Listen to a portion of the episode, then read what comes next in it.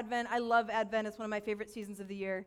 Um, and so uh, I'm excited for us to continue on in the conversation that we've been having about Jesus as light of the world. Um, I love thinking about that at Christmas time. And we've been saying, if Jesus is the light of the world, then what does the light do? What is the effect of the light? And so last week, my friend Joe talked about how the light exposes some things. And it exposes some things within me and within you and all of us if we let the light shine into our life. And today I want to talk about how the light orients or guides, leads us. So I'm excited to continue that on. I want to pray before we start. And I'm going to offer a special prayer for our friend Jake, who we prayed for him last week. We're going to have a time of prayer for him today as well, right up here after the service is over. Jake just had a heart transplant, and there's been um, unnecessary complications that we need to pray for. And so, as a part of our opening prayer, I want to pray for him, and then please continue, consider joining us to pray for him right after the service today again, because I really think that the prayers are helping carry him through each of these days. So let's pray for that before we jump into the word together. Father, Son, and Holy Spirit, we believe that you are a God who is all powerful, that you can do all things. And we pray in the name of Jesus for healing over Jake's body. We pray that you would give the doctors wisdom, that you would uh, clean the fluid away from his lungs, that you would uh, jumpstart his kidneys and get them going again. God, we know that you can do this, and we don't care how you do it. We don't care if you use doctors or medicine or if you do it supernaturally, but we pray in Jesus' name that you would heal his body. We give you credit for all healing. We declare all healing is yours, God. And so we pray for that in Jesus' name. We also pray that this morning you would inhabit this space, that you would be the one who makes a difference in our lives, that your presence would remain here as we go, as the kids come back tomorrow for these last few weeks before their holiday break, God, give them focus and energy, and may your presence make a difference here as well. We thank you for the school and for the, their hospitality, and we pray that you would bless them. So we pray that you'd speak to each one of us this morning through your word. It's in Jesus' name we pray. Amen. Okay, so we had the Christmas lights question. I actually think the question that we offered is irrelevant. The question is Would you prefer the white or yellow lights like these ones, or would you prefer the multicolored lights? The most important question about the Christmas lights is whether or not they're warm lights or cool. Yes, am I right? Some of you are like, What is your problem? It's a problem, okay?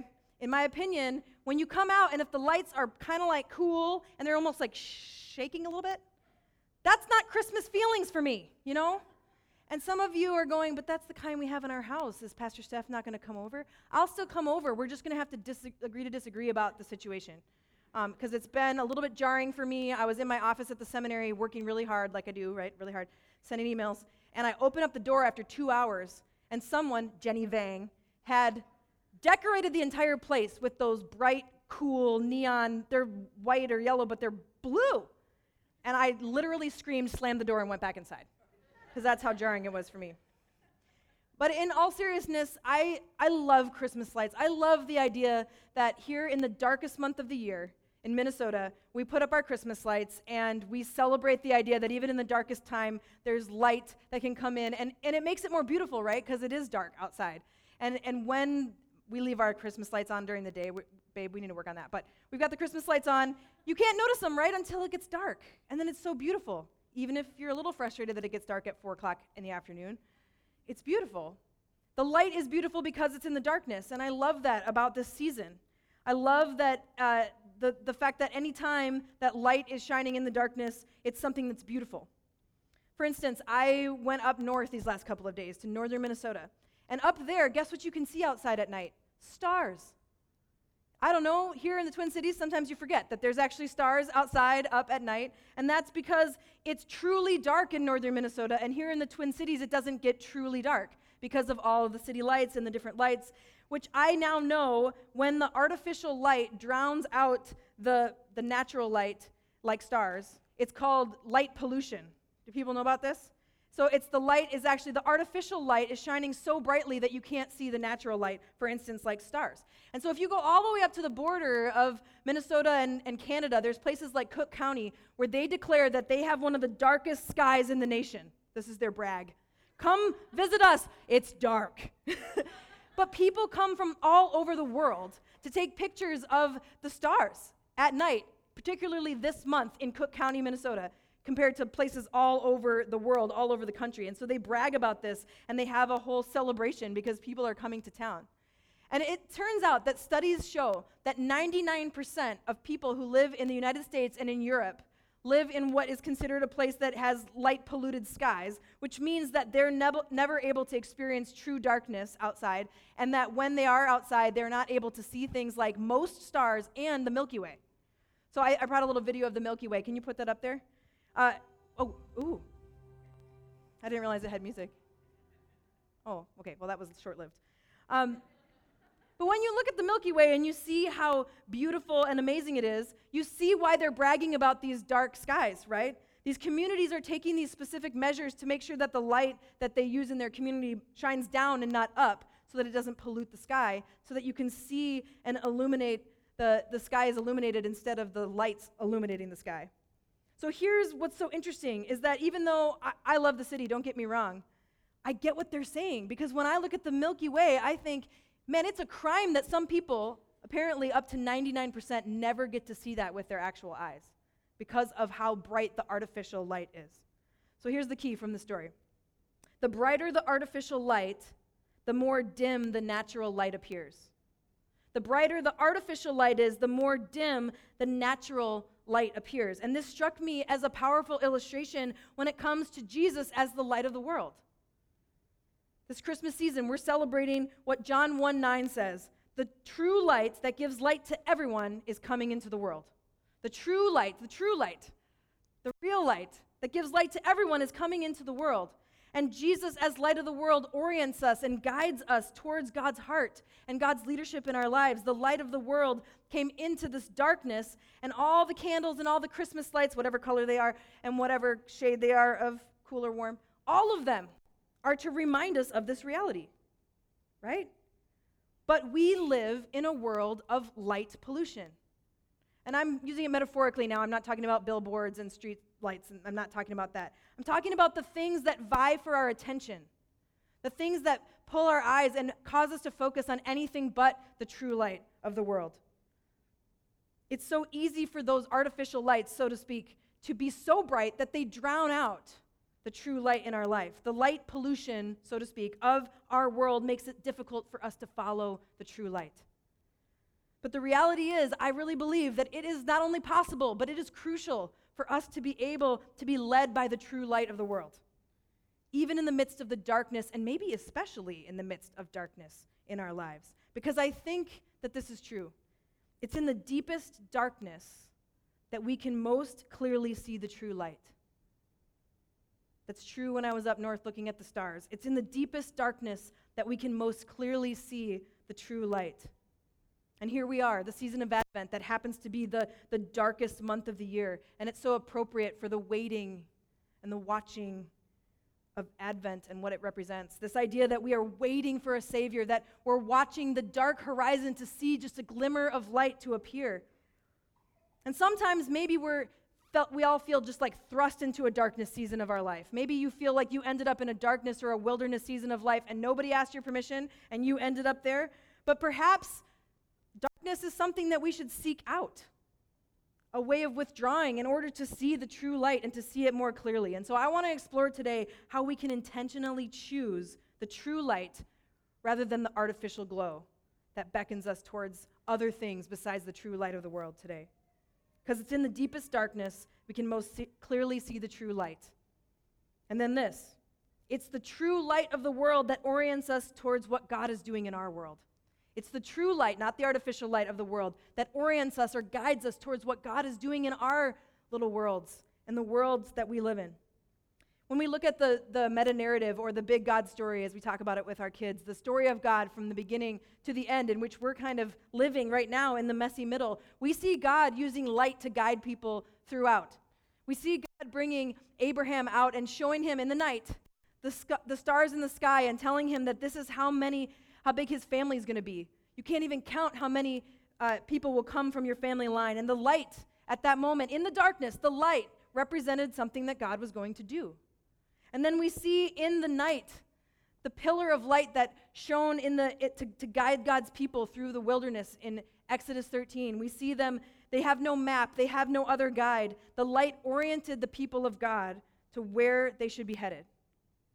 And then we see in the night, a star guides these three men away from their home and they head west, away from their country, towards Jerusalem in search of a baby king that they believe this light represents this little baby that they're supposed to find to worship him. All of these stories, you recognize how all of them happen in the night?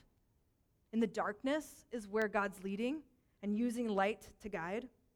So today we're going to look at Matthew 2.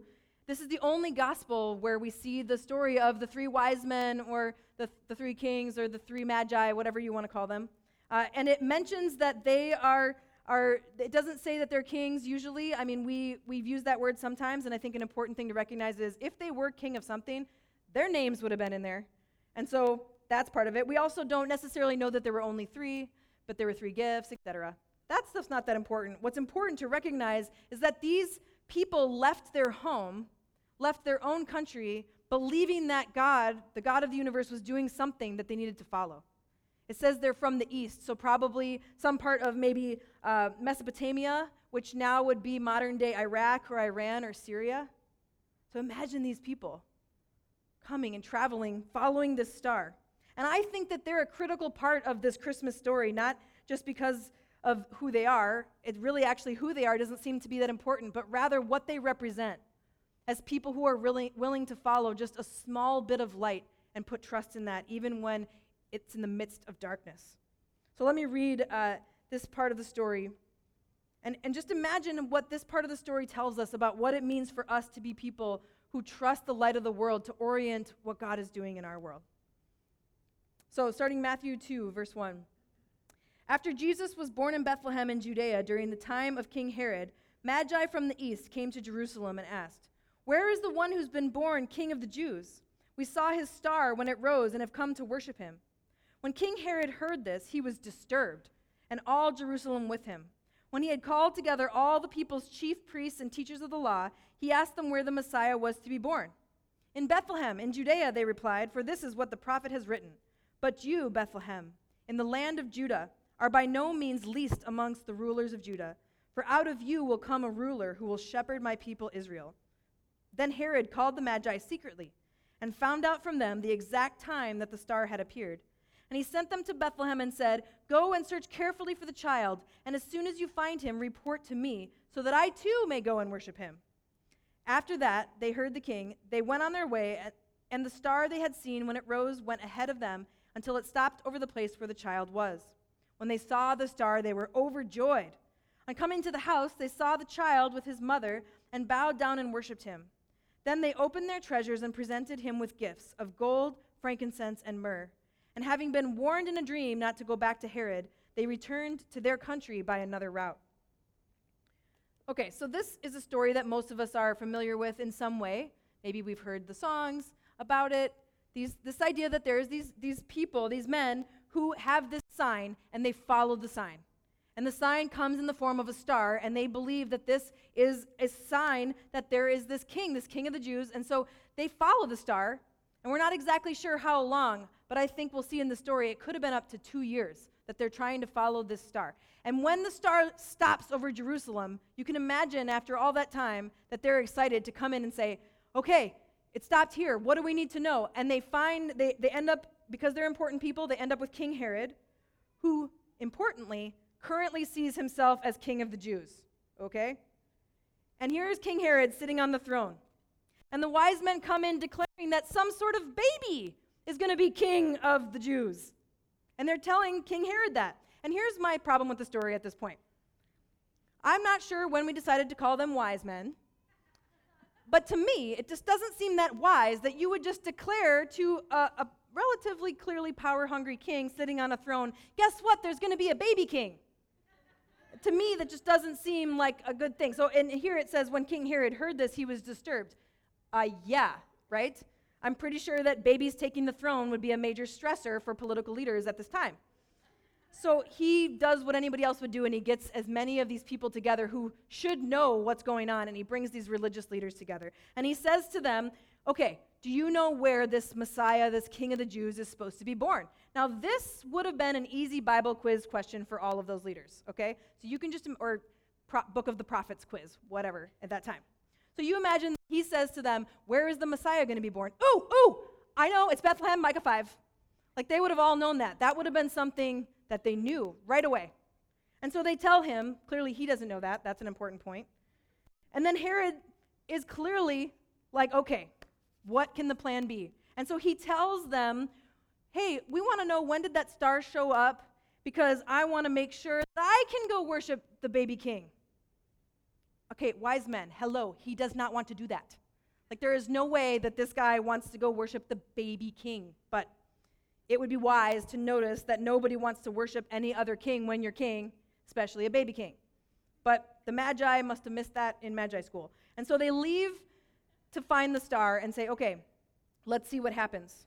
And so they follow the star, and the star ends up leading them to actually, we're not totally sure if it led them to Bethlehem or not, also not super important. But the interesting thing is, they didn't just do what Herod told them, they didn't go straight to Bethlehem. They looked again for the light. And they continued to follow that, not what this human leader told them to do necessarily. And so they follow this light until it lands over, seems to pause over this home, and they're overjoyed that this happens because after all this time, they've come to the place where they enter and they see the baby king. And they're able to give him these gifts, um, uh, and they're really important, wealthy gifts. There's lots of times that people try to figure out what do these gifts mean, and we don't know for sure. But what we do know is that they would have been worth a lot. And for Jesus' family at this time, who have been displaced and who are without lots of their material possessions, this would have been huge that they were given such valuable gifts. It could have helped feed baby Jesus for a long time and his family. So apparently, it says that they were warned in a dream not to go back to Herod. Okay, so I'm not sure. Maybe the angel was like, maybe they'll figure this out. Maybe they'll figure this out. They're not figuring this out. So in a dream, the, the, the angel says something, you know, wise guys, don't um, think about this. Like, Herod is not going to come worship the baby king. Do not go back there. And so they don't. And so fortunately, uh, the dream was straightened, kind of straightened them out. But here at this point in the story, it takes a very dark turn, doesn't it? Because Herod has all the little boys, all the toddlers and babies, two and under, killed in this vicinity. And another dream happens, and Joseph sees this dream, and the dream tells Joseph and Mary and baby Jesus not to, to stay there and to flee to Egypt, and so they do. This has to be one of the darkest parts of the Christmas story, don't you think? A vengeful, vengeful, power hungry leader causes the horrific bloodshed of these children.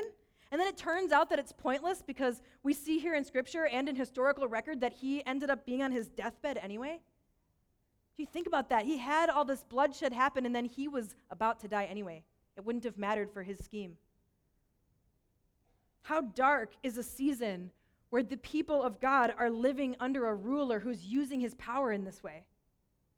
And guess what? He is just one of a long line of leaders who had used their power to do oppressive and gruesome things. Hundreds of years, God's people have been in this experience of oppression and this experience of not being able to even faintly trust their leaders to care about their well being. Hundreds of years they've been waiting. 700 years earlier, the prophet Isaiah declares these words that I think many scholars would now say is a direct foretelling of this story, specifically about uh, the three wise men or the three magi. And it's in Isaiah 60, and I want to read it for you because I see this as such a powerful uh, foretelling of what's about to happen. Isaiah 60, verse 1. The prophet Isaiah says, Arise, shine, for your light has come, and the glory of the Lord rises upon you. See, darkness covers the earth and thick darkness is over the peoples. But the Lord rises upon you, and his glory appears over you. Nations will come to your light, and kings to the brightness of your dawn. Lift up your eyes and look about you. All assemble and have come to you. Your sons come from afar, and your daughters are carried on the hip. Then you will look and be radiant, and your heart will throb and swell with joy. The wealth on the seas will be brought to you. To you, the riches of the nations will come. Herds of camels will cover, cover your land, young camels of Midian and Ephah from the east. And all of Sheba will come from the east, bearing gold and incense, or right translation, frankincense, and proclaiming the praise of the Lord. And so here, 700 years earlier, these words are declared that in the midst of the darkness, the light will come. Talk about a long time to wait.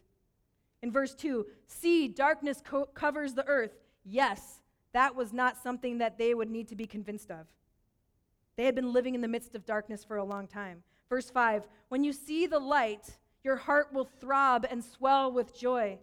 You better believe that there was some serious joy when the waiting and the watching finally reveals the true light, the true light that's going to give light to everyone in the world. And I think that's because of this refrain. It's in the deepest darkness that we can most clearly see the true light. It's the light, true light of the world that orients us towards what God is doing in our lives. It's the true light, not any substitute of artificial lights that will orient us towards God's heart for us. It's the true light that's going to guide us through the wilderness seasons of life, like we see in the story. It's the true light that will lead us to purpose and meaning that goes so much deeper than anything the light, the artificial light, could offer to us, even though it beckons us and it tries. When I look back on my life, and I think about kind of my own story in the midst of God's story, when I think about the times that I felt the closest to God in my life, most of the time, it's when I was going through some of the darkest seasons. When I look back, I think of times when I went through loss, or when I felt like I was betrayed, or when I felt misunderstood, or when I was struggling with a relationship. It's in those moments, maybe not right away, but at some point, maybe as I'm beginning to come out of that darkness, that I feel the closest to God. And I have asked so many people this question over the years when I've been leading groups of people. I've said, When have you felt God's presence most clearly and most deeply in your life? And sometimes people have just a few things of, of really joyous occasions, some things that were really positive and meaningful. But most everybody goes around sharing about one of the darkest seasons in their life. After a miscarriage, after they didn't get a job they thought they were going to get, after they lost a friendship after they were struggling with the pain of rejection, as they realized they had a serious health problem, as they watched somebody close to them take their last breath. It's in these moments that people are able to say, at least looking back, God was near. The light of the world was close. And I think it's because that in that deep darkness is when we can most clearly see the true light because the, the artificial lights are not there to drown out the true light because you're in a moment or a season of darkness. So, if the light of the world is going to orient us or guide us or lead us, then I guess at one point we just need to choose that we're actually going to follow.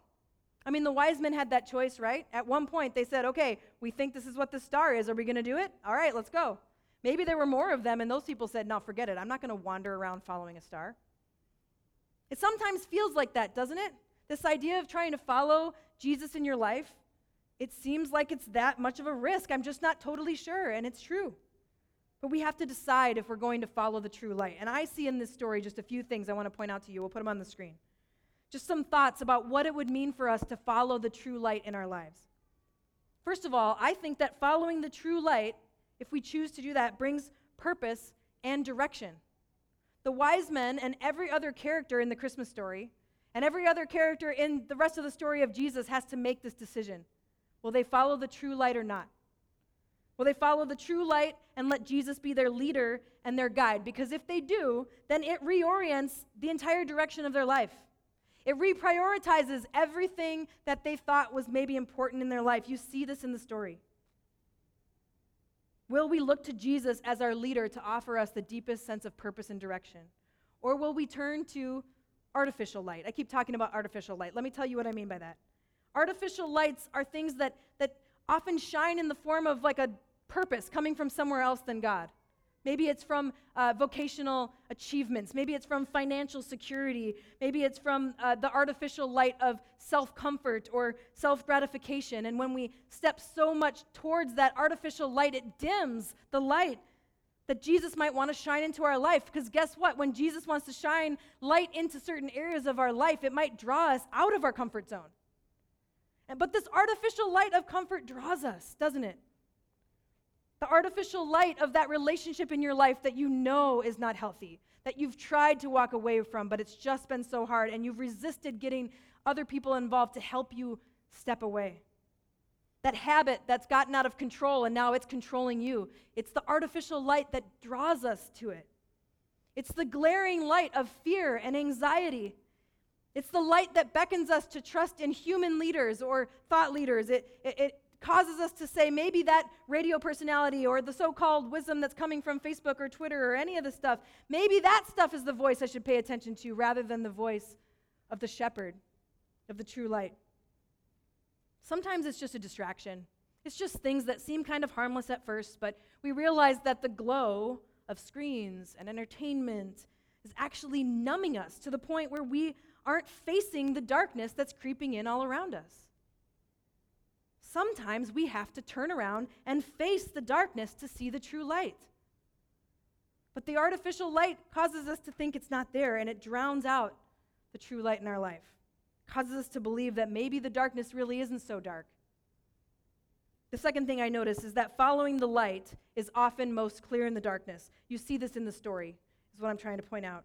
In the light polluted city, the stars are no less bright, right? The stars here and the stars in northern Minnesota are no less bright, they just appear to be less bright. Some of you find yourself in that season of darkness. I think we all find ourselves in a season of darkness right now in Minnesota. Do you know they said this is the cloudiest fall we've ever had for years? So that means it's the darkest that it's been. And I know that some of you feel that tangibly, emotionally. I'm not making light of that at all. That is very hard. Sometimes it's in the seasons of deepest darkness that we actual, actually settle the most for the artificial light because it's so hard.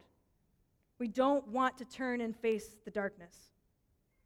But if we take it to heart that it's in the deepest darkness that we can actually most clearly see the true light, Perhaps we need to keep looking in the midst of the darkness. We need to turn our face towards the dark things and actually peer into them and look for the light. Don't let the discouragement that's brought on by darkness cause you to settle for the fake light. Don't cause the discouragement to cause you to close your eyes and just kind of hibernate through it. Don't stop looking intently into the darkness until you see a glimmer. And when you see it, you need to step towards it. You need to go for it. You need to go towards the true light anytime you think it might be God. Don't wait for it to be bright and shining in your face and blinding you. The wise men didn't wait, the people of God in Exodus didn't wait. When you see just a glimmer, you need to follow it. I think this story tells us something else that's maybe not so easy to really swallow, and that is that following the light usually means waiting. Following the light usually means waiting. It could have been up to two years that the wise men were trying to follow this star. We don't know exactly, but most likely, if they came all the way from the east, they were traveling for a long time. So you can imagine why they were in so much joy when they finally found him. This was a huge deal. Isaiah and Micah, the two prophets that were mentioned, 700 years before Jesus, a long time of waiting for a Messiah. What has waiting looked like for you in your life? If you have waited for something for a long time and you finally experienced it, isn't that joy pretty incredible? But what about the things that you wait for in life that, that may never come in reality? Is that waiting worth anything? In my opinion, it is. I think it's always worth it to wait and to watch for what God might be doing. Because if we are looking for maybe something specific, but we have our eyes open for what God's doing and letting God orient us, even if the hope that we really want to have happen doesn't happen, we might have our eyes open for something else that God's doing. I really don't think that any waiting is ever wasted.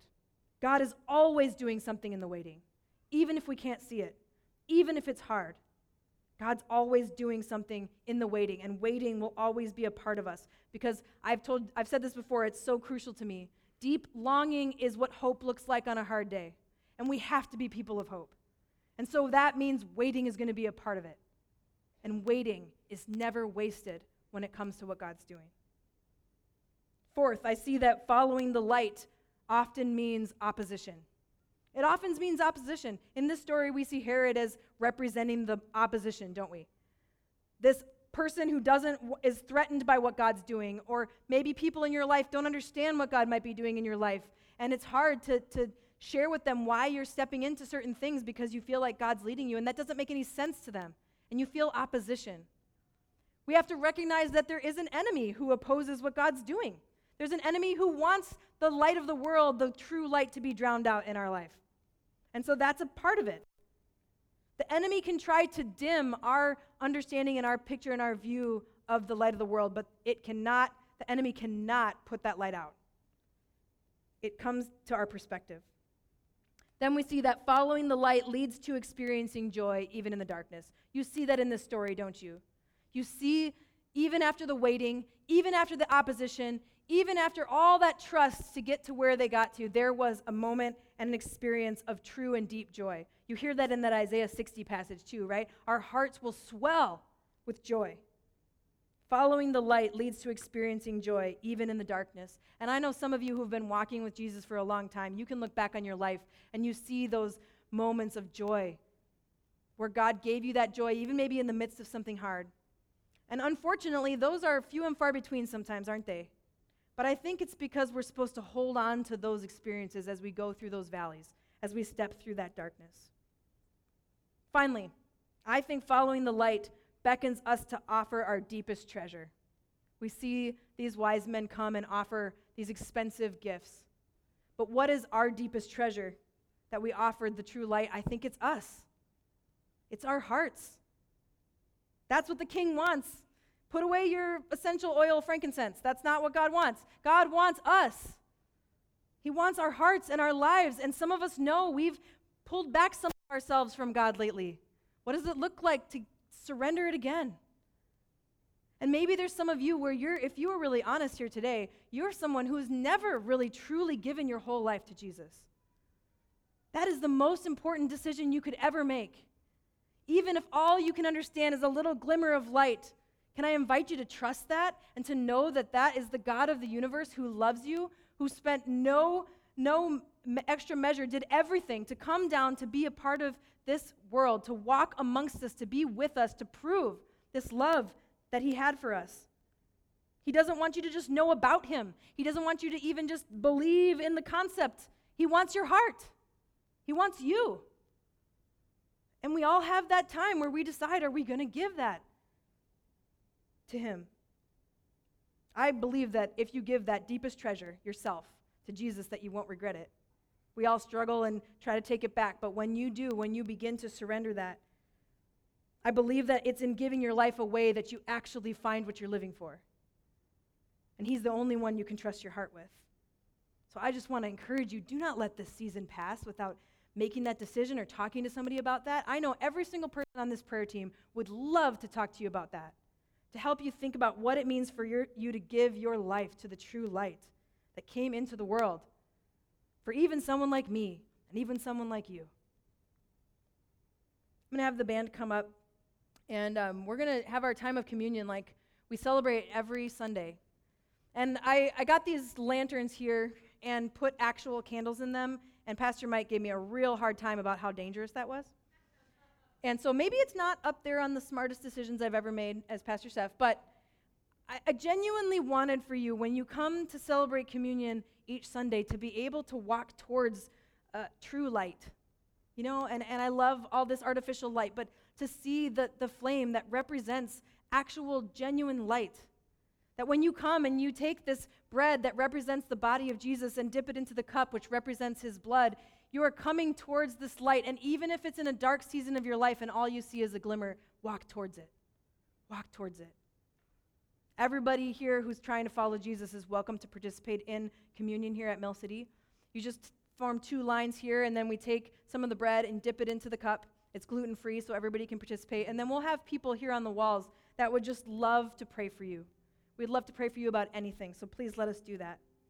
Let me just close with uh, a version of Isaiah 60 that I read earlier from a translation called the Voice Translation. It's kind of interesting. Listen to this. Arise, shine, for your light has broken through.